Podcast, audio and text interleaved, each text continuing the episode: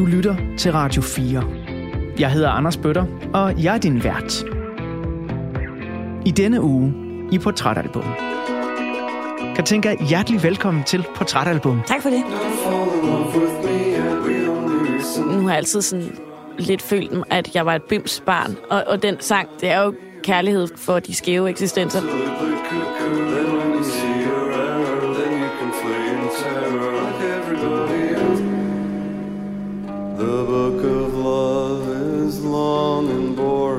Når folk har sagt sådan, ja, og så mistede jeg min mødom som 14 år, så er jeg sådan, ja, hvad gjorde du?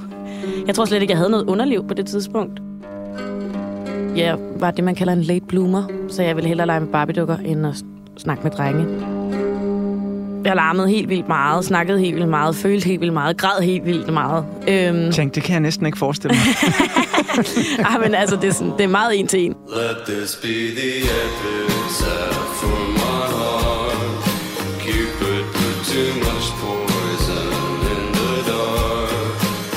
fordi at jeg ikke passede ind, og jeg havde det ubehageligt, og folk var træls over for mig, så er det ligesom det, der har skabt mig. Den historie vil jeg ikke lade dem have. Det var din første kæreste Ja, nogensinde. ja, Ham har du tvillinger med nu? ja. Og jeg tænkte, jeg tænkte sådan her, ham holder fast i, fordi han vil gerne være sammen med mig. Så tænker jeg bare, så tager jeg ham.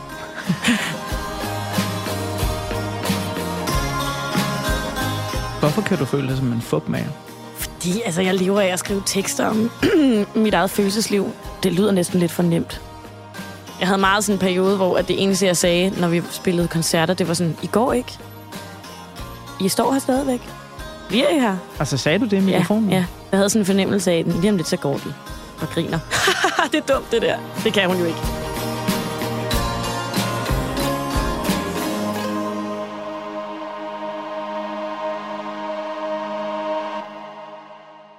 Rigtig hjertelig velkommen indenfor i ugens portrætalbum her på Radio 4. I den her uge, der skal du måske lære et nyt band at kende. Og hvilket band? Ugens gæst har nemlig valgt det amerikanske fænomen The Magnetic Fields og deres sjette studiealbum 69 Love Songs fra 1999 som det album, der skal hjælpe mig med at tegne et portræt af hende som menneske og musiker. Ugens gæst er cirka 31 somre ung. Hun hedder Katinka Bjergård og er forsanger i bandet Katinka Band. Og dem kender du måske fra numre som dem her. Men vi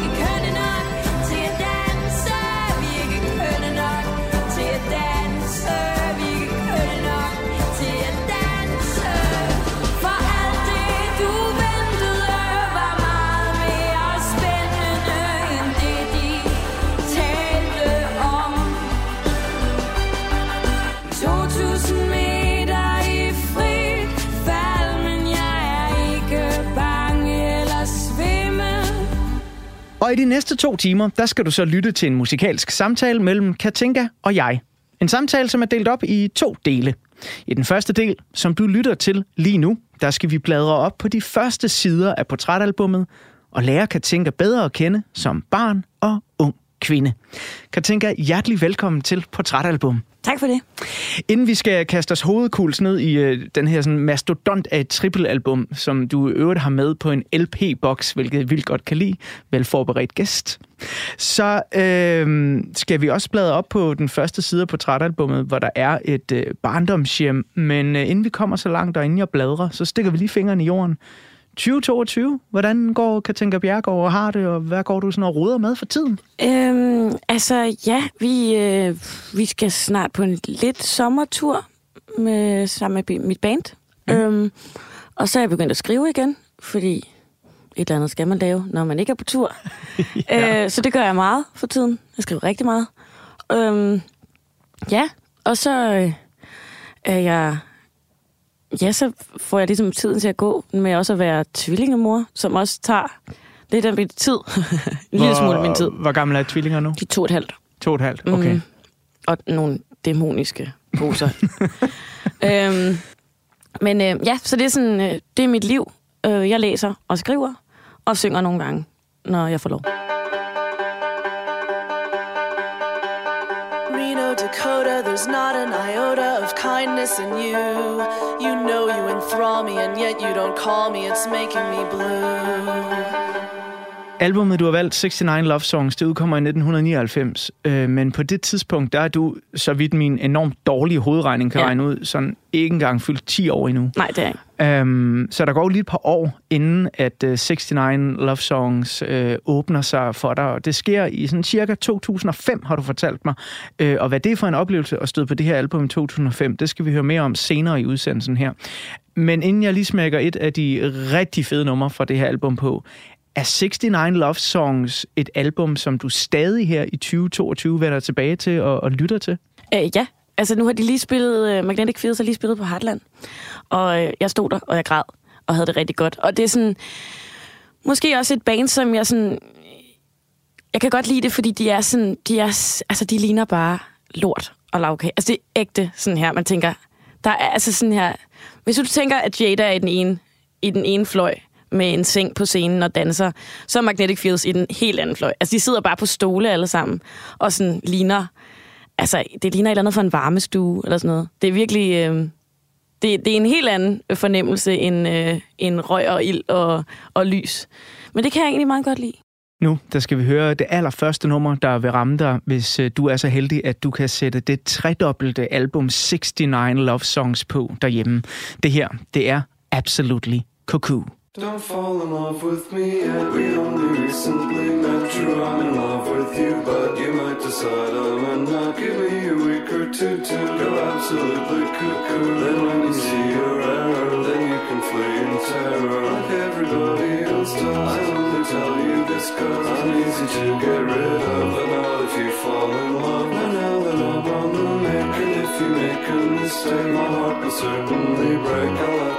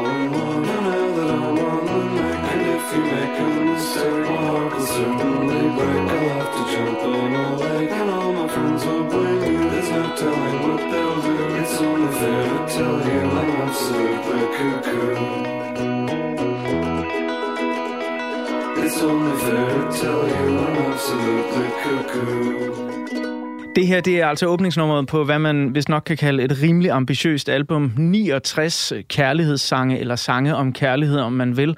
Og øh, åbningsnummeret hedder altså Absolutely Cuckoo. Jeg har bedt om at, at udvælge, øh, håndplukke et par favoritter ud af de her mange, mange, Det var mange, rigtig mange numre. svært. Var det ikke svært? Det var meget svært. Ja, men hvorfor ender du så på Absolutely Cuckoo, øh, Cuckoo albumåbneren? Nu har jeg altid sådan lidt følt, at jeg var et bims barn. Og, og den sang er jo meget sådan... Altså, det er sådan... Det er jo kærlighed for, øh, for de skæve eksistenser på en eller anden måde. Altså, jeg vil... Altså, sådan... Han er jo sådan en underlig blanding, øh, ham der skriver sangene, han er sådan en underlig blanding af, altså sådan, af romantik og kynisme. Altså, der er meget lidt bullshit. Altså, den handler jo bare om sådan her, please lad være med at forelske i mig, fordi at øh, du skal lige finde ud af, at jeg faktisk er crazy in the head head. Øh, fordi at, øh, at hvis, hvis du ligesom lader mig forelske dig, så, så er der bare ligesom ikke noget at gøre. Vel? Ja. Fordi så bliver jeg bare, så dør jeg, hvis du går fra mig, og mine venner vil slå dig ihjel. Nu øh, skal vi bladre op på den første side på portrætalbummet, og der skal vi faktisk endnu længere tilbage end øh, 2005 og teenageren Katinka, fordi på den første side af portrætalbummet, der er der et billede af dit barndomshjem, altså som yngre barn. Hvad er det for et barndomshjem, du kommer ud af? Jeg kommer øh, fra Christianshavn. Øh, mine forældre er journalister, og jeg har tre storebrødre. Øh, det er et hjem, hvor der er meget musik. Det er der stadigvæk. Øh, og mange bøger, og mange diskussioner, og mange samtaler. Øh, og jeg tror, øh, jeg fandt mig aldrig rigtig øh, tilpas ind i den der sådan nuller, slut 90'er nuller stil i musikken. Øhm, det kan der være mange grunde til. Altså, jeg tror bare ikke, at det sagde mig noget. Måske også, fordi jeg var det, man kalder en late bloomer. Så jeg ville hellere lege med Barbie-dukker, end at snakke med drenge. Og jeg ville hellere læse øh, elverfolket, end at læse vi unge. Øh, så, så på en eller anden måde, så blev det jo også sådan lidt min, min forbillede, og blev lidt mine brødre og min far. Så det var ligesom dem, der valgte, der sagde sådan, kig på det her musik, og kig på det her musik, og lad være med at kigge på det her musik, fordi det er lortemusik. Vi tæver dig, hvis du hører det her. øhm, så på den måde, så sådan, så var det sådan lidt en, at ja, det, var, det tog lidt tid for mig at finde ud af, hvad jeg gerne ville høre, og jeg, jeg snakkede ikke om det i skolen, for eksempel, fordi jeg hørte Kim Larsen, da jeg var yngre, og, og så gik over til sådan noget her, øh, cirka i år 2005. Og det er ikke sådan, på den sociale sådan, øh, altså sådan rangstige, så, er det ikke sådan, så ligger der ikke super mange point der, Nej. vil jeg sige. Nu sagde du tidligere, at du var øh, sådan lidt af et bimsbarn, og det kan jo Ja. godt være, at du her refererer til, at du bliver lidt ældre i teenageårene og hører Magnetic Fields, men sådan som, som barn, barn, Ja. var du der jo sådan en lidt skæv eksistens? Jeg var i hvert fald, øh, jeg var i hvert fald meget bulrende. Jeg larmede helt vildt meget, snakkede helt vildt meget, følte helt vildt meget, græd helt vildt meget. Øhm, Tænk, det kan jeg næsten ikke forestille mig. ah, men altså, det er, sådan, det er meget en til en. Der er ikke så meget, der er ikke så meget mysterie i det. Nej. Øhm, så der var mange følelser, og det, altså det, det var i en, altså, måske også en tid, hvor at pædagogikken i folkeskolen var, var meget begrænset omkring, hvis man ikke lige passede ind i en skabelon. Øhm, så jeg fik en del hug for at være, som jeg er. Det var sjældent, der var en plads til mig i, i folkeskolen, fordi det var sådan lidt... Der var ligesom ikke... Der var ikke til hende der, som blev vred og indigneret over ting og græd over øh, nogle rørende tekster, og samtidig var halv barn, halv voksen. Det, det, det var som om, det var lidt deformt. Don't fall in love with me, True, I'm in love with you, but you decide on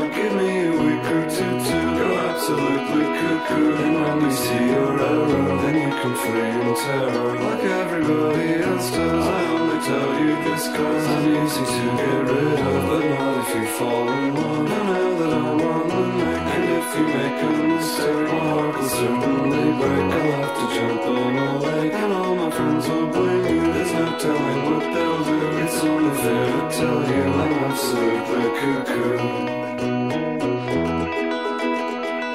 It's only fair to tell you I'm absolutely cuckoo. Jeg har lige haft øh, her i sidste uge en god samtale med Jenny Rosander, a.k.a. Lydmor, som altså nærmest en til en har noget af den samme beskrivelse af sin barndom. Øh, et barndomshjem, der er fyldt med øh, sprudlende intellektualitet øh, og masser af kreativitet. Hun øh, læste fantasybøger øh, og blev mobbet i skolen. Øhm, og jeg har det nogle gange sådan selv, når jeg tænker på min egen barndom, hvor nogle af de samme ting også kunne gøre sig gældende, at øhm, det på en eller anden måde nogle gange kunne fordre min kreativitet. Eller i hvert fald, at jeg flygtede ind i andre verdener. Tror du, at, at, du som barn, øh, er der blevet sået nogle frø til, at øh, du gerne ligesom ville flygte ind i en anden verden, eller skabe dine egne verdener? Øhm, jeg har, jeg, det er noget, jeg snakkede meget med min far om, fordi at han blev også mobbet i skolen og tævede rigtig meget, da han var barn, og det var jo en helt anden skoletid.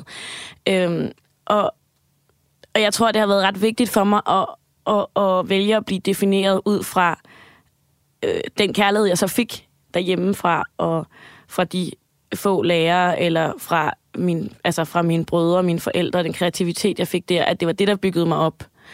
Altså i stedet for den der sådan, fornemmelse af, at, at fordi at jeg ikke passede ind, og jeg havde det ubehageligt, og folk var træls over for mig, så er det ligesom det, der har skabt mig. Det vil ligesom ikke rigtig, den, vil jeg ikke, den, den historie vil jeg ikke lade dem have.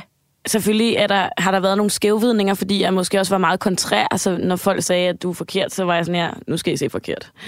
Men samtidig så tror jeg bare, at jeg var et bims. Eller, sådan, eller i hvert fald sådan, altså sådan højlydt og, og til tider irriterende og sådan noget. Så det, jeg tror ikke, at det har ændret på noget som sådan. Der har måske været noget materiale, der kom af at være opleve nogle ting i, i folkeskolen, som ingen børn skal opleve. Men, men jeg, jeg er skabt af kærlighed. Det holder jeg fast i. Men havde du nogen allierede i folkeskolen? For en ting er jo øh, forældre og familiekærlighed. Den tror jeg, vi forhåbentlig på den ene eller den anden måde alle sammen møder i vores liv. Ja. Men, men havde du en, en bedste ven, en allieret? Øh, til tider. Nu skiftede jeg skole et par gange, og, og, øhm, og mistede lidt og fik lidt. Øhm, og der var selvfølgelig nogle allierede, men det, det føles til gengæld nogle gange, uden at man sådan efterrationaliserer sin egen historie, så føles det nogle gange som om, at man var tvunget til at være sammen med dem, som de andre ikke legede med. Øhm, og det kan godt skabe sådan lidt en usund relation, øhm, som jeg også på en eller anden måde var nødt til at slippe lidt ud af øhm, efter gymnasiet, da jeg ligesom opdagede, at man godt kunne gå i skole uden at blive sådan tværet. Øh, så ah, hakkede jeg faktisk en, en helt fortid fra, fordi jeg simpelthen ikke, jeg kunne ikke, øh, jeg kunne ikke være i, øh, altså i de venskaber længere, som jeg følte på en eller anden måde, at jeg var tvunget ind i for at overleve. Det blev, det blev for mærkeligt for mig, jeg havde brug for at, at skulle vælge nogle venner selv, i stedet for at vælge venner, der ligesom fordi man er de eneste to, der ikke bliver valgt. Og jeg tror ikke, at det er ikke fordi, at venskaberne ikke var øh, sådan vigtige for mig. Det var det jo. Det var jo en del af at overleve. Men, men der var et eller andet, jeg, jeg havde brug for at øh, brænde nogle broer. Det har jeg så gjort. Og vi kommer måske øh, videre på de brændende broer øh, lidt senere, fordi lige om lidt, så skal vi bladre op på den næste side af portrætalbummet, hvor du altså bliver teenager øh, og falder i øh, den store kærlighedsbog øh, 69 Love Songs, øh, og jeg glæder mig meget til at høre, hvad en øh, 14-årig fik ud af dem, fordi altså, jeg tror, jeg har været midten af 20'erne, da de ramte mig, og der passede alt jo bare perfekt, ikke? Altså Ja. ulykkelig kærlighed og stor sprudlende kærlighed og sådan lidt biseksuel kærlighed, og det hele var bare øh, skørt og, og godt. Men øh, inden vi kommer dertil, så øh, tænker jeg lige, at vi tager en øh, lidt, lidt af øh, en af de tusind sange, der er. Jeg ved ikke engang, hvor den ligger på pladen, men øh, Epitaph for My Heart. Caution, caution, caution to prevent electric shock. Do not, do not, do not remove cover. No user serviceable parts inside. Refer service to qualified service personnel. Let this be the epitaph for my heart. Cupid put too much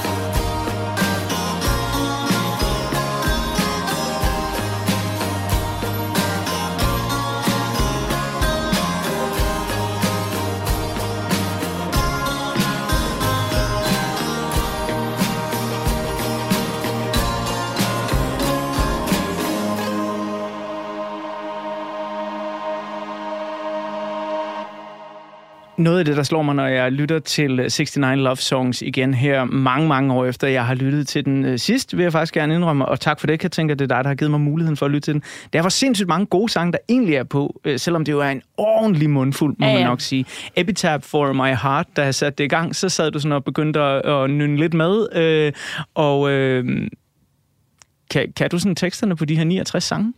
Øh, måske øh, 95, 95 procent. Okay. Men altså, jeg er jo også, altså, jeg er jo en tekstperson. Ja, Øh, det fandt jeg ud af meget tidligt, at, mm. at det var ligesom der, det lå. Folk kunne snakke noget så meget om en solo eller om en lyd, eller sådan Jeg var bare sådan, jeg fattede ikke en skid.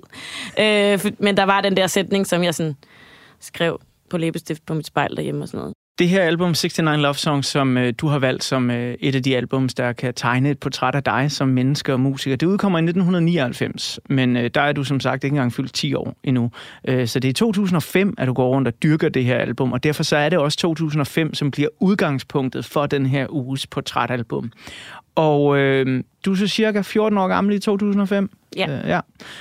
Hvem var Katinka Bjergård som øh, teenager fra 2005 og frem?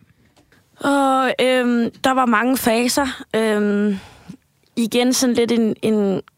Jeg havde nogle meget kontrære faser. Øh, var lidt sådan en, der valgte at tage et sølvbælte på, og så have et ninjasvær i... Øh, altså et plastik ninjasvær med i skole. Fordi hvis der var nogen, der skulle mobbe mig, så kunne de fandme få noget at mobbe mig over. Altså... Øhm, Jeg troede, du ville tæske dem med dit ninja men det virkede ikke. Jeg prøvede, det virkede ikke. Jeg fik så mange old for dig. Øhm, Undskyld, jeg griner. det er okay. Det var et billede inde i mit hoved, nærmest Ja. fra Busters verden, Ja. af, af et eller andet magisk show med et ninja-sværd, der så går helt galt, fordi man Ej. får så mange tæv. Ja, og man kan sige, der er ikke, der var ikke noget taktisk ved mig som teenager. Øhm, det, det var ikke sådan... Der var meget forsøg, hele tiden et forsøg på at øh, tage noget tøj på, som var sådan gav mening, at man skulle tage på, når man var 14. Og så sådan et tre skridt tilbage igen, hvor at jeg faktisk havde et vitrineskab med Barbie-dukker, som jeg sådan her havde svært ved ligesom at slippe, fordi at det var ligesom det var jo det var der, jeg kørte mine romantiske historier. Øhm, jeg havde Arven og Aragorn og Elvis som Barbie-dukke. Og det var sådan, det var min store stolthed. øh, og fordi det er sådan, når man jo sådan, på en eller anden måde, at det jeg lever af, det er at være historiefortæller, så var det jo ligesom nærmest der, man startede. Det var at sidde og lege med de her dukker, som på en eller anden måde blev til nogle relationer og blev til nogle eventyr for mig. Øhm, så der var sådan en, der var en, helt klart sådan en, en svær balancegang, når jeg tænker, når folk har sagt sådan, ja, og så mistede jeg min mødom som 14 år, så er jeg sådan, ja, hvad gjorde du? Jeg tror slet ikke, jeg havde noget underliv på det tidspunkt. øhm, og sådan, så det er sådan, på den måde, så var jeg, ja, jeg var et barn stadigvæk. Ja. Og så ligesom hele tiden det der med sådan, opdage, at man fik lidt bryster, og tage en BH på, prøve at give strang og være sådan her, det går ikke, det er noget lort. Og så sådan gå tilbage til elverfolket og sidde der. Var, var det svært for dig, da det så begyndte at ske, altså de fysiske ændringer, som jo ikke kan fornægte sig, når man bliver teenager? Jeg synes, det var fucking irriterende. Øhm, også fordi jeg har sådan virkelig store kasser. Så det, er sådan, det var ligesom, det var bare sådan lidt irriterende, øh, fordi at jeg var sådan, jeg ville gerne slås med mine storebrødre, og lige pludselig var det lidt svært for os, fordi de synes, det var lidt, det gjorde så ondt på mig, og sådan, øhm, og sådan, ja, den der fornemmelse af, at man ikke rigtig kunne styre sin krop, øhm, selvom at man jo ikke, altså jeg følte ikke, at min hjerne var anderledes, eller sådan ændrede sig, det var kun min krop, så jeg kunne bare stå og kigge på den, og ligesom miste fodfæste i det. Øhm, så jeg, jeg, jeg følte ikke, altså sådan, der var ikke, der var ikke et godt peak i de der år. Jeg er nysgerrig på, har du stadig de her Barbie-dukker, der blev øh, inspirationen til din historiefortælling? Øh, de er hjemme hos mine forældre stadigvæk. Jeg glæder mig til at give dem til. Nu har jeg en dreng og en pige, og jeg tænker, at de skal have dem på et tidspunkt. Jeg, jeg, jeg, jeg satser mine penge på min dreng, fordi han er lidt mere sådan delikat. Ja. Og sådan måske gerne vil lege med sådan noget. Jeg tror, min datter vil bare sådan hive hovederne af dem. Men øhm, Og det er du dog for øm øh, over for dem til... ej, det vil jeg helst ikke have, de gør. Nej, okay. Øhm, men jeg vil gerne have, at de leger med dem.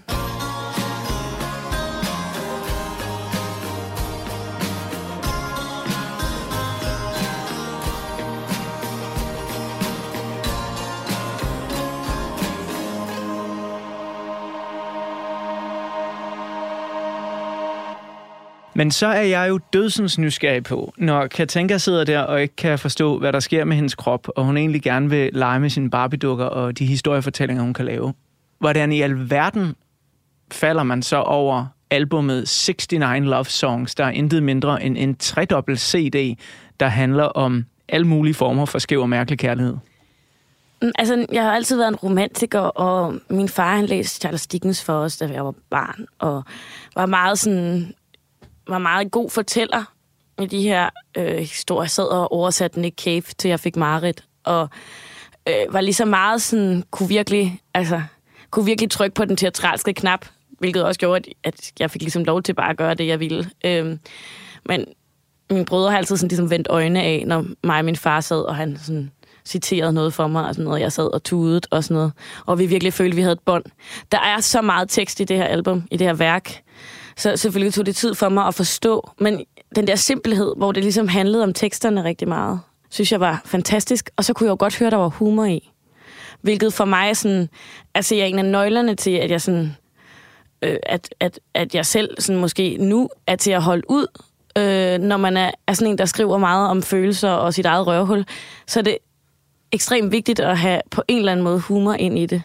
Og det, altså, der er bare så meget humor i det. Men du må da også have haft et ret veludviklet engelsk sprog, tænker jeg, fordi det her, nej, nej, jeg, jeg er med på, det, det er ikke ligefrem Shakespeare, og meget af det er en til en, og, og ja, der er glemt i øjet, men alligevel, du skal have en forståelse af engelsk, der rækker ud over sådan helt normalt folk. Men jeg tror også, min far han oversatte noget af det først øh, i starten øh, for mig. Øh, det var han meget god til, det ville han gerne. Øh, og var sådan, og lod mig også nogle gange skrive det ned, så jeg kunne ligesom skrive nogle oversættelser ned, så jeg ligesom kunne have det med mig. Øh, han han øh, var det øh, et menneske, der hoppede, som, som meget få gjorde, øh, den kæmpe fiasko minidisk.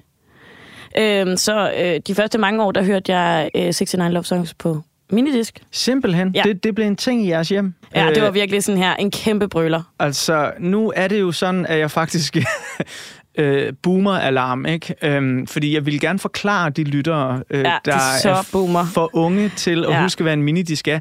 Men det kan jeg dårligt nok, fordi det var et format, der kom og gik så... Altså, et eller andet blanding mellem en kassettebånd og en CD, Ja. kan vi vel godt sige. Ja. Godt og Ja. vel. Man kunne optage lettere på minidisken, en CD-optagelsen kom også, men, men det var lidt lettere, og så fyldte den ikke lige så meget, og så havde, jeg kan ikke huske, om den havde lige så god lydkvalitet Nej, som det havde CD. den ikke. Nej, vel? Nej. Det var sådan Men lidt øh, mellemstadie. min far, han øh, optog alle sine øh, LP'er om på min disk. Hold da op Ja. et projekt. Det var et gigantisk projekt, og vi driller ham stadig med det. Altså, det forstår jeg. men altså, jeg får stadig sådan her julelys i øjnene, når jeg tænker på min minidisk-afspiller. Det var Ja, sådan okay. virkelig, øh, fordi det var sådan ligesom...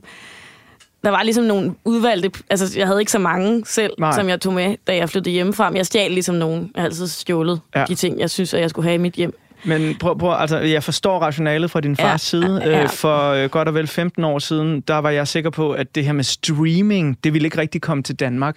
Så jeg øh, brugte lang tid på at overspille 3.000 CD'er til digitale lydfiler. Nej, det er så dumt. Ja, Så dumt. øh, gjorde det endda i øh, det store filformat fuld vav, så der ikke var noget at tabe, og købte en kæmpe harddisk, der kostede 4.000 kroner, øh, og jeg har faktisk ikke brugt den siden. Perfekt. Ja, helt perfekt.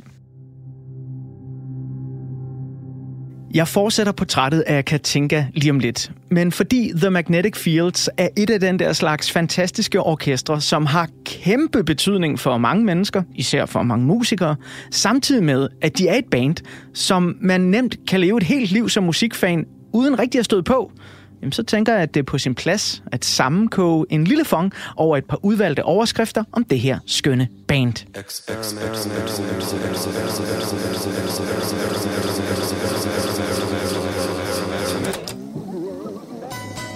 Historien om The Magnetic Fields er historien om den uhyre produktive musiker Stephen Merritt, som igennem årene har spillet i mange forskellige bands og solo-lignende projekter.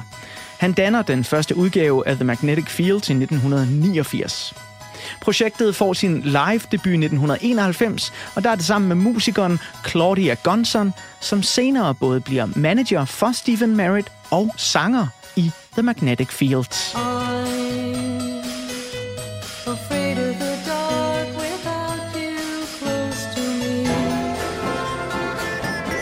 The Magnetic Fields er en herlig organiseret rodebutik med et væld af forskellige udtryk og genre.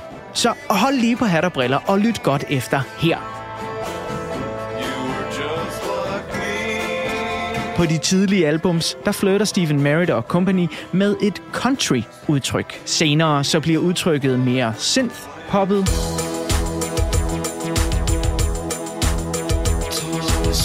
For så at udvikle sig til at blive båret af guitar og mere klassiske analoge instrumenter.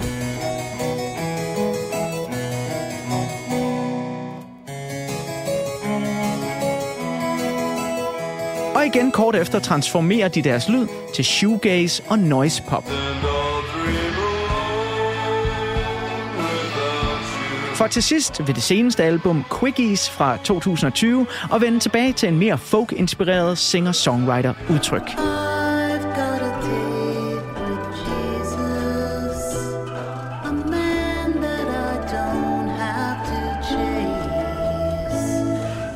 Men uanset hvilket musikalsk udtryk The Magnetic Fields har på et givet album, så har de altid Stephen Merritts quirky, morsomme og melankolske signaturtoner i sangene. Og det er det også Stephen Merritt, der spiller langt de fleste instrumenter på The Magnetic Fields studiealbums. Under min research til den her uges portrætalbum, der er der faktisk gået sådan lidt sport i at tælle, hvor mange forskellige instrumenter Merritt spiller på. Og uden at være gået sådan direkte videnskabeligt til værks, så kan jeg sige, at et af de albums, hvor jeg sådan umiddelbart har kunne tælle flest instrumenter, altså flest forskellige instrumenter, der har jeg nået op på 88 forskellige instrumenter i alt, spillet af Stephen Merritt. Men den liste inkluderer så også både fingerknips, en flaske, en G-strengstrus, sugerør og et legetøjsklaver.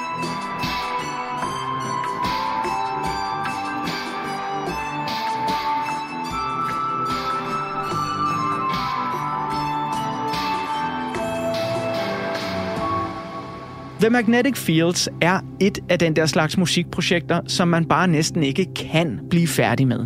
For der er så mange forskellige sange, så sprudlende kreativitet og så kompromilløs en tilgang til musikbranchen og det at udgive albums, at der bliver ved med at dukke nye detaljer op.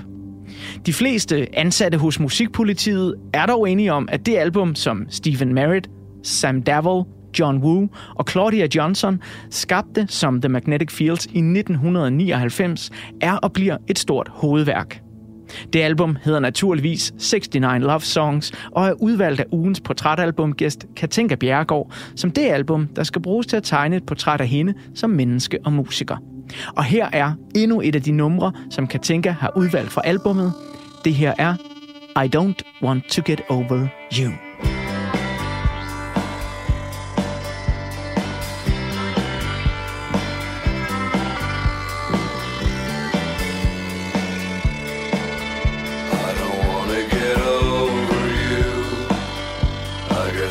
Take a sleeping pill and sleep back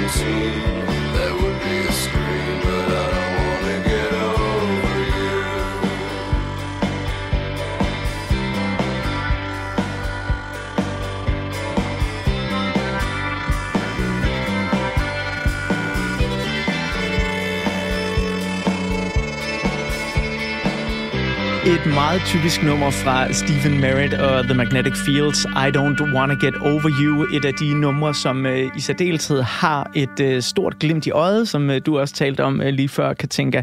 Øh, det her nummer, hvorfor er det et af dem, som øh, du har fremhævet? Det har ligesom det hele. Den har det der hook, altså det der I don't wanna get over you, I don't wanna get over love. Øhm, øh, som egentlig er føles, altså det der med sådan, jeg har altid jagtet de der hooks, som egentlig virker som meget lidt hårdt arbejde, men som bare sidder i skabet. Ja. Og det gør den. Øh, og så samtidig er det jo sådan en, en total øh, sådan sarkastisk tekst om, og hvad man skal gøre, hvis man øh, øh, har kærestesover. I should listen to my therapist, pretend you don't exist. Og sådan, øh, or I can make a, make a career of being blue. I can dress in black and read Camus, smoke close cigarettes and drink vermouth like I was 17. Would that be a screen? But I don't want to get over you. Du kan jo altså tekster på det her album, som ingen anden jeg nogensinde har mødt før. Jeg kender mange mennesker, der er den her stående derhjemme, men jeg må også indrømme, at jeg kender mange mennesker, som måske kun når at høre halvdelen af albummet. Og så når de når til de sidste sange, sådan noget Zebra og sådan nogle ting, ja. så bliver de sådan lidt, "Øh, nå ja, det, den var der vist også. øhm, altså, vi, jeg, jeg kommer tilbage til at tegne et portræt af det her album også sådan i øh, den anden del af udsendelsen her, hvor vi dykker lidt mere ned i dybden. Men har, har du sådan igennem tiden haft, øh, hvad skal vi sige, godsøjne, problemer med, at det var så langt? Altså har man en tendens til ligesom at høre den første CD, og så måske lige ikke få sat CD 2 og 3 på? Øh, måske i år 2005, men ikke, ikke i år 2010 øh, eller, eller 12. Øh, der var jeg meget sådan... Der hørte jeg det hele. Men altså, der er altså, der er jo også numre, der er fucking irriterende på det album. Altså, Ja, tak, Love fordi is, du siger det. Love is like jazz, men det er jo også meningen, det skal være super irriterende.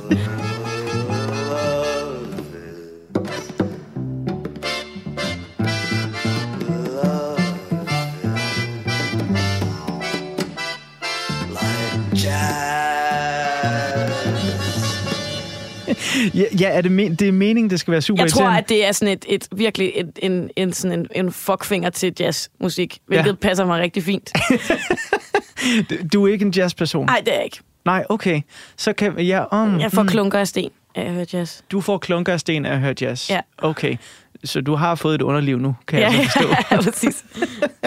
Ja, hvis du lige er kommet ind i udsendelsen her på Radio 4, så vil jeg fortælle dig, at øh, der kan tænke at vokse op som teenager, der har hun fortalt mig, at øh, det føles som om, hun ikke havde et underliv, fordi ja, det var lidt svært at øh, komme ind i alt det der med fysikken, der udviklede sig osv. Øh, det bare, bare lige for at følge op på den. Jeg kunne godt tænke mig noget helt andet væk fra underliv og så videre, øh, og dog. Øh, har du et stærkt forhold til The Magnetic Fields projektet sådan helt generelt, eller, eller er det 69 Love Songs, der bare er pladen? Der er, der er flere af de andre plader, jeg også har hørt rigtig meget. Realism og Love at the Bottom of the Sea, som også for mig står stærkt. Men det er rigtigt, det er et, det er et ikonisk hovedværk, øh, 69 Love Songs, fordi man, man kan ende med hele tiden at glemme en sang, man elsker. ja. og, og det er sådan, det er bare fedt. Altså, øh, nu gik jeg jo i gang med at, og, altså jeg købte den her plade for, for en måned siden, øh, da du skrev til mig. Fordi jeg har bare tænkt i lang tid, jeg ville have den. Den, den kostede sindssygt mange penge øh, for 10 år siden, eller sådan noget, og den havde jeg ikke råd til.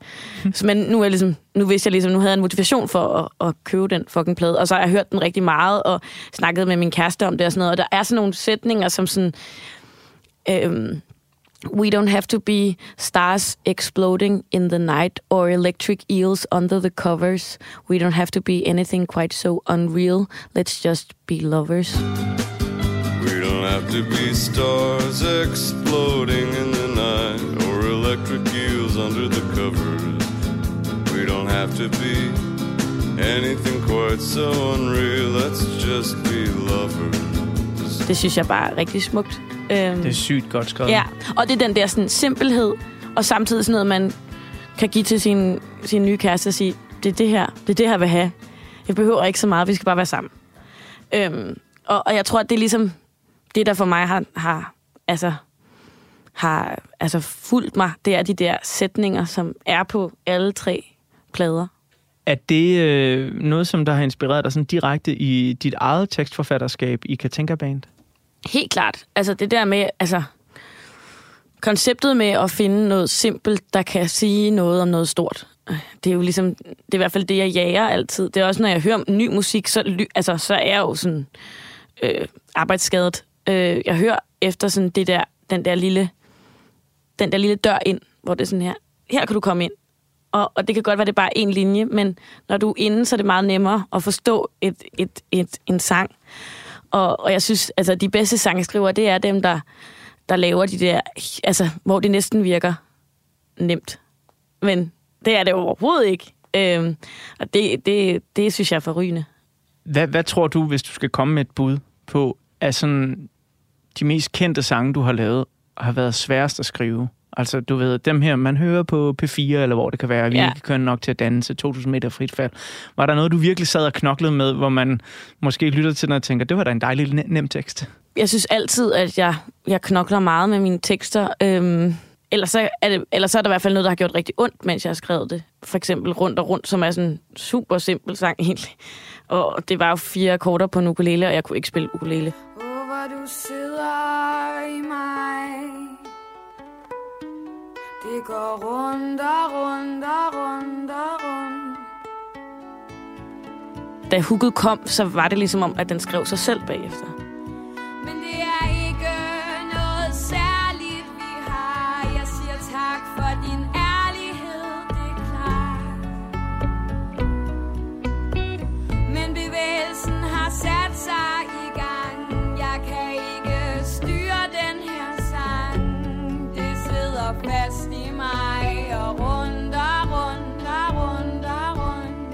Men det var jo hårdt at finde, altså at få det ned på papir. Det er der, det er der, der ligesom skulle være hele definitionen af den der sang, som er rundt og rundt, hvor det ligesom er et menneske, der, der har mister ligesom på en eller anden måde sit fodfæste i en relation.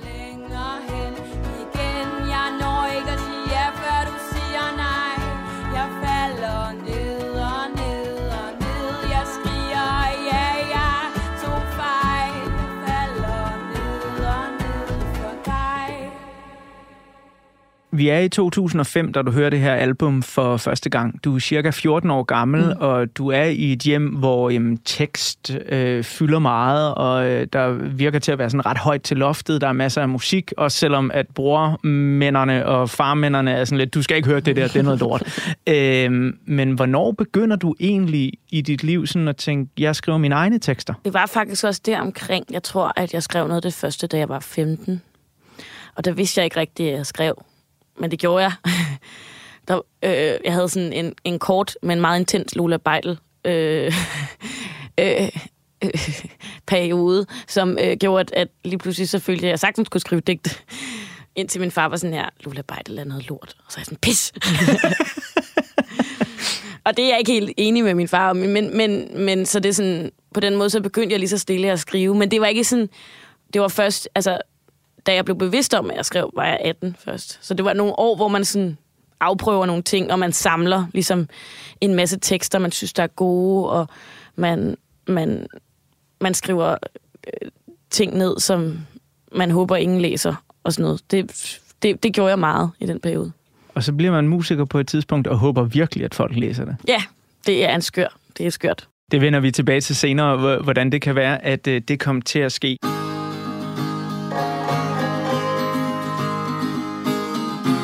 Lige om lidt, så vil jeg tegne et portræt af det år, hvor du går og hører den her plade, altså året 2005. Men inden vi kommer så langt, så skal vi lige have lidt af nummeret All My Little Words. You are a splendid butterfly. It is your wings that make you beautiful. And I could make you fly away. But I could never make you stay. Said you were in love with me. Both of us know that that's impossible and I could make you rue the day. But I could never make you stay. Not for all the tea in China. Not if I could sing like a bird. Not for all North Carolina. Not for all my little words. Not if I could write for you. The sweetest song you ever heard. It doesn't matter what I do. Not for all. På den næste side af portrætalbummet er der et billede af året 2005, som jo er året, hvor Katinka falder i den store kærlighedsgryde og for alvor begynder at dyrke albumet 69 Love Songs. Men hvad er det egentlig for en tid, at Katinka lytter til det her skæve, sjove, mastodontiske album i? Hop ombord på min lille tidsmaskine, og lad os tage tilbage til året 2005.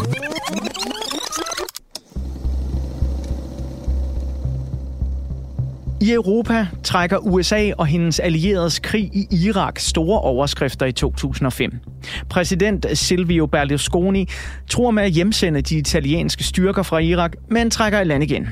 Måske så gør han det, fordi flere af Europas andre ledere, inklusiv Danmarks Anders Fogh Rasmussen, står last og bræst med den amerikanske præsident George W. Bush, som i øvrigt også slår et kort smut forbi Danmark, da han er på charmetur igennem Europa. I appreciate very much um, your straightforward style. I consider you a friend. Uh, fortunately, he, he- he's not that good a friend that I would go running with him. one of the best runners in the world, of amongst the world leaders. Yeah, he's, he's a good one. Men det er måske faktisk slet ikke de udenlandske allierede, som George Bush bør bekymre sig om i 2005. Hjemme i USA er der nemlig mere og mere troværdige forlydenheder om, at Irak-krigen, der i øvrigt føres uden et FN-mandat, blev startet på et falsk grundlag, og at den irakiske leder Saddam Hussein slet ikke har haft nogen masseødelæggelsesvåben. Og den nyhed gør George Bush mere og mere upopulær rundt omkring i USA. Det er dog en anden og langt mere jordnær naturkatastrofe, som for alvor får mange amerikanere til at miste tålmodigheden med deres præsident. I august rammes millionbyen New Orleans af orkanen Katrina, som forsager ødelæggelser for over 125 milliarder dollars, dræber 1.800 amerikanere og oversvømmer 80 procent af byen. Det hvide hus bliver kritiseret for ikke at have tilstrækkeligt nødberedskab klar, og præsident Bush blev udstillet som handlingslammet i de amerikanske og europæiske medier. Well, George W. Bush did a terrible leadership job during that crisis. Uh, he kind of acted like nothing was happening wrong for the first days. Dog er det ikke kun i Irak og USA, at voldsomme begivenheder er med til at præge nyhedsoverskrifterne i 2005. Den 7. i 7. rammes London af en række voldsomme terrorangreb. En række hjemmelavede anordninger bringes til sprængning af selvmordsbombere, som har placeret sig strategisk i offentlige transportmidler midt i morgentrafikkens myldretid. Reports are just coming in of an explosion explosion. White, big white appeared, and then it was just smoke everywhere. In the tunnel, we was trying to close the doors because it was just smoke, we couldn't breathe. Med al den død og ødelæggelse, så er det jo godt lige at huske på, at vi trods alt også i 2005 kunne flygte lidt ind i litteraturens verden, biografens mørke, eller slå hjernen fra med lidt sport. Og i 2005, der er alle tiders største bogudgivelse, den sjette bog i Harry Potter-serien, Harry Potter og Halvblodsprinsen. Filmene, vi ser i biografen, er også store eventyr, blockbuster. Titlerne, det er ja, blandt andet Harry Potter og Flammernes Pokal, Peter Jacksons nye King Kong-film War of the Worlds med en storspillende Tom Cruise i hovedrollen, den første Narnia-filmatisering og Star Wars episode 3. Det er ja, de film, der sælger rigtig mange billetter. Dansk sport har også et virkelig godt år ude i den store verden. Den levende legende, racerkøren Tom Christensen, sætter rekord med sin syvende sejr i årets Le Mans. Og cykelrytteren Michael Rasmussen vinder den 9. etape af Tour de France. Sejr til Michael. Og kunne vi her i Danmark stemme på sportsstjerner, når der skulle vælges politikere til at lede landets partier, ja, så havde vi måske gjort det. For der er drama i dansk politik, og det handler om at løbe stærkt. 2005 er nemlig på alle måder et bemærkelsesværdigt år på Christiansborg. Anders Fogh Rasmussen udskriver folketingsvalg, som han og Venstre vinder, selvom partiet mister fire mandater til konservative og Dansk Folkeparti. Jeg har derfor indstillet til hendes majestæt dronningen, at der udskrives valg til Folketinget.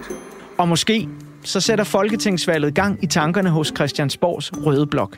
For inden året er omme, når både Holger K. Nielsen og Mogens Lykketoft at trække sig som formand for henholdsvis SF og Socialdemokratiet. I kulissen står udfordrende Pia Olsen Dyr og Ville Søvndal klar til at kæmpe om tronen i SF, alt imens Frank Jensen og Helle thorning Schmidt begge gerne vil stå i front for Socialdemokratiet. Jeg vil sige det lige ud. Jeg kan slå Anders Fogh. Så ja, meget er i forandring i den lille danske andedam i midten af nullerne. Og så har jeg faktisk ikke engang fået nævnt den fulde styrmand, der har sejlet et 3.500 tons tungt skib direkte ind i Storebæltsbroen, eller den heldige onsdagslottovinder, der vandt over 32 millioner kroner, eller at det også var i 2005, at det blev forbudt at ryge i de københavnske S-tog.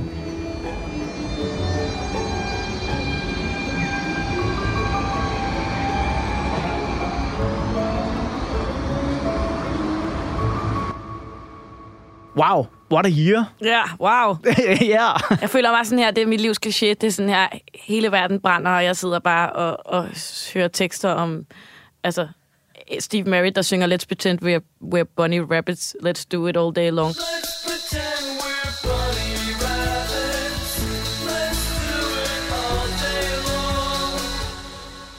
Men er der noget af det her, som... Altså nu ved jeg godt, når man kigger tilbage på det, så, så kan man jo sidde med 2022-briller og sådan mm. sige, nå, sådan og sådan. Men da du var 14, var, var der noget af det her, der, der sådan resonerede med dig, eller som du sådan gik særligt op i, eller var du bare helt inde i Barbieland? Og, øh... Jeg tror, jeg var meget... Altså, jeg, kunne, jeg var øh, nogle gange, eller i hvert fald til tider, et meget bekymret barn, så det var sådan... Altså, vi- der er jo ligesom en generation øh, fra... Altså, øh, 11. september, som ligesom... Vi oplevede jo et eller andet der. Vi var børn, og vi oplevede, at, at der lige pludselig var et eller andet, som vores forældre næsten ikke kunne snakke om. Altså, måske lidt den, den samme øh, fornemmelse som øh, krigen i Ukraine, hvor det virker så uvirkeligt, og, og, og man kan se på de voksne, at det ikke er sjovt længere. Eller sådan. Så det, det var da helt klart noget, der sådan... Øh, altså sådan, det var da noget, jeg kunne mærke, også fordi mine forældre er journalister. Øh, så det var noget, de ligesom snakkede meget om, øh, især øh, altså sådan dansk politik. Øh, så ja, jeg kan godt huske det. Jeg kan, jeg kan huske, at øh, jeg synes, Mette Frederiksen var så sej, fordi hun gik ud og sagde, at hun havde stemt på Frank Jensen. Og det var Helle thorning Schmidt, der vandt. Ja. Det kan jeg huske, at jeg tænkte, det var sgu da meget sejt gjort, jeg ved ikke. Det var måske lige sådan en kontrær ting, der passede mig godt. Ja, okay. Jeg skulle måske have stemt på en anden, Ja. ja. egentlig. Se det. Men hvis man så tager 2022-brillerne på, og de her ting skete den dag i dag, hvad, hvad ville Katinka Bjergård, øh, mellem ikke helt nybagt mor, men, men tæt på mor til, til tvillinger, øh, hvad, hvad ville du gå op i, hvis du øh, slog op i øh, avisen? Øhm, jeg, altså selvfølgelig går jeg meget op i, øh, altså i socialpolitik lige nu, fordi det er, der er, altså på grund af corona og sådan noget, er, er vuggestuerne og institutionerne rigtig presset. Så det er noget, jeg går op i, fordi det er mine børn, der ligesom også skal være der og have det godt der. Så det går jeg op i øh, og læser om, og, og vi diskuterer derhjemme. For mig har det altid været virkelig svært at forholde mig til, til verden. Ud, altså, den virker så skræmmende. øhm, ikke fordi jeg sådan er, altså, tror på eskapisme, men, men jeg er sådan, måske lidt mere sådan en, der venter et par år, og så læser jeg en bog om det, frem for at, altså, at læse om de ubehagelige nyheder i avisen, fordi det simpelthen, jeg bliver for utilpas. Og så vil jeg hellere ligesom dykke lidt længere ned i det, i sådan et historisk perspektiv. Men det er jo sådan lidt hyggeligagtigt, men, men det er ligesom, det er sådan, jeg bedst kan sådan fungere. Jeg har det sådan, at en af de ting, jeg faktisk kan huske, øh, at der er mange af de der store linjer, jeg selvfølgelig godt kan huske, ikke? men jeg, jeg kan dele med huske, der man ikke måtte ryge S-togene mere. Øh, Fordi på det tidspunkt var jeg ryger. Det, Ja. det ved jeg ikke, om du var som 14-årig. Nu, Nej, altså, nej, jeg var ikke, jeg var Nej. ikke sej. Nej, du var ikke sej. Nej. Okay. Det følte jeg mig nu heller ikke på det tidspunkt, men jeg kan bare huske, at jeg, jeg boede i sådan et kollektiv, øh, der hed Morgotland, øh, hvor man også godt måtte ryge på værelserne og sådan noget. Og øh, jeg, jeg var ikke selv med til det, men jeg kan huske, at nogle af mine venner, de arrangerede sådan en hel dagstur, hvor de så ville nå at køre med samtlige S-togslinjer og ryge cigaretter i samtlige S-togslinjer. Det er meget sådan her. For ligesom Revolution! Ja, præcis. Ja. Og, og, og jeg kan bare huske, at jeg i hvert fald over for en af dem konfronteret med sådan, jamen, du tager jo aldrig S-toget. Så du kan, du kan da være fucking ligeglad. Ja. Men det var netop sådan en "Nu revolution, nu skal vi vise dem, at det Ja. her kommer vi til at savne. Øh, og jeg tror faktisk også, at de kom hjem og havde det sådan lidt halvdårligt. Ja. Fordi der er mange S-togslinjer i København, ikke? Ja. Øh, og Der, de, det er mange cigaretter. det er rigtig, rigtig mange og det cigaretter. var aldrig lækkert. Altså, Nej. det var ikke lækkert at sidde i en rygerkopé. Nej, det var det ikke. Det kan jeg sagtens huske. Ja. Det, var, det var virkelig klammer. Lige præcis. Lige om lidt, så øh, skal jeg bladre videre i portrætalbummets øh, sider, og det betyder, at vi skal i gang med del 2 af ugens udsendelse, hvor du blandt andet kan blive klogere på musikkens år i 2005, hvor Katinka altså går og, og rålytter det formidable album 69 Love Songs. Og så skal vi jo også have tegnet et øh, portræt af mennesket og musikeren Katinka Bjerregaard anno 2022. Men inden vi når så langt, så skal vi lige have endnu en af de helt store klassikere fra 69 Love Songs, eller i hvert fald noget af dem. Det her, det er Papa Was a Rodeo. I like your twisted point of view, Mike. I like your questioning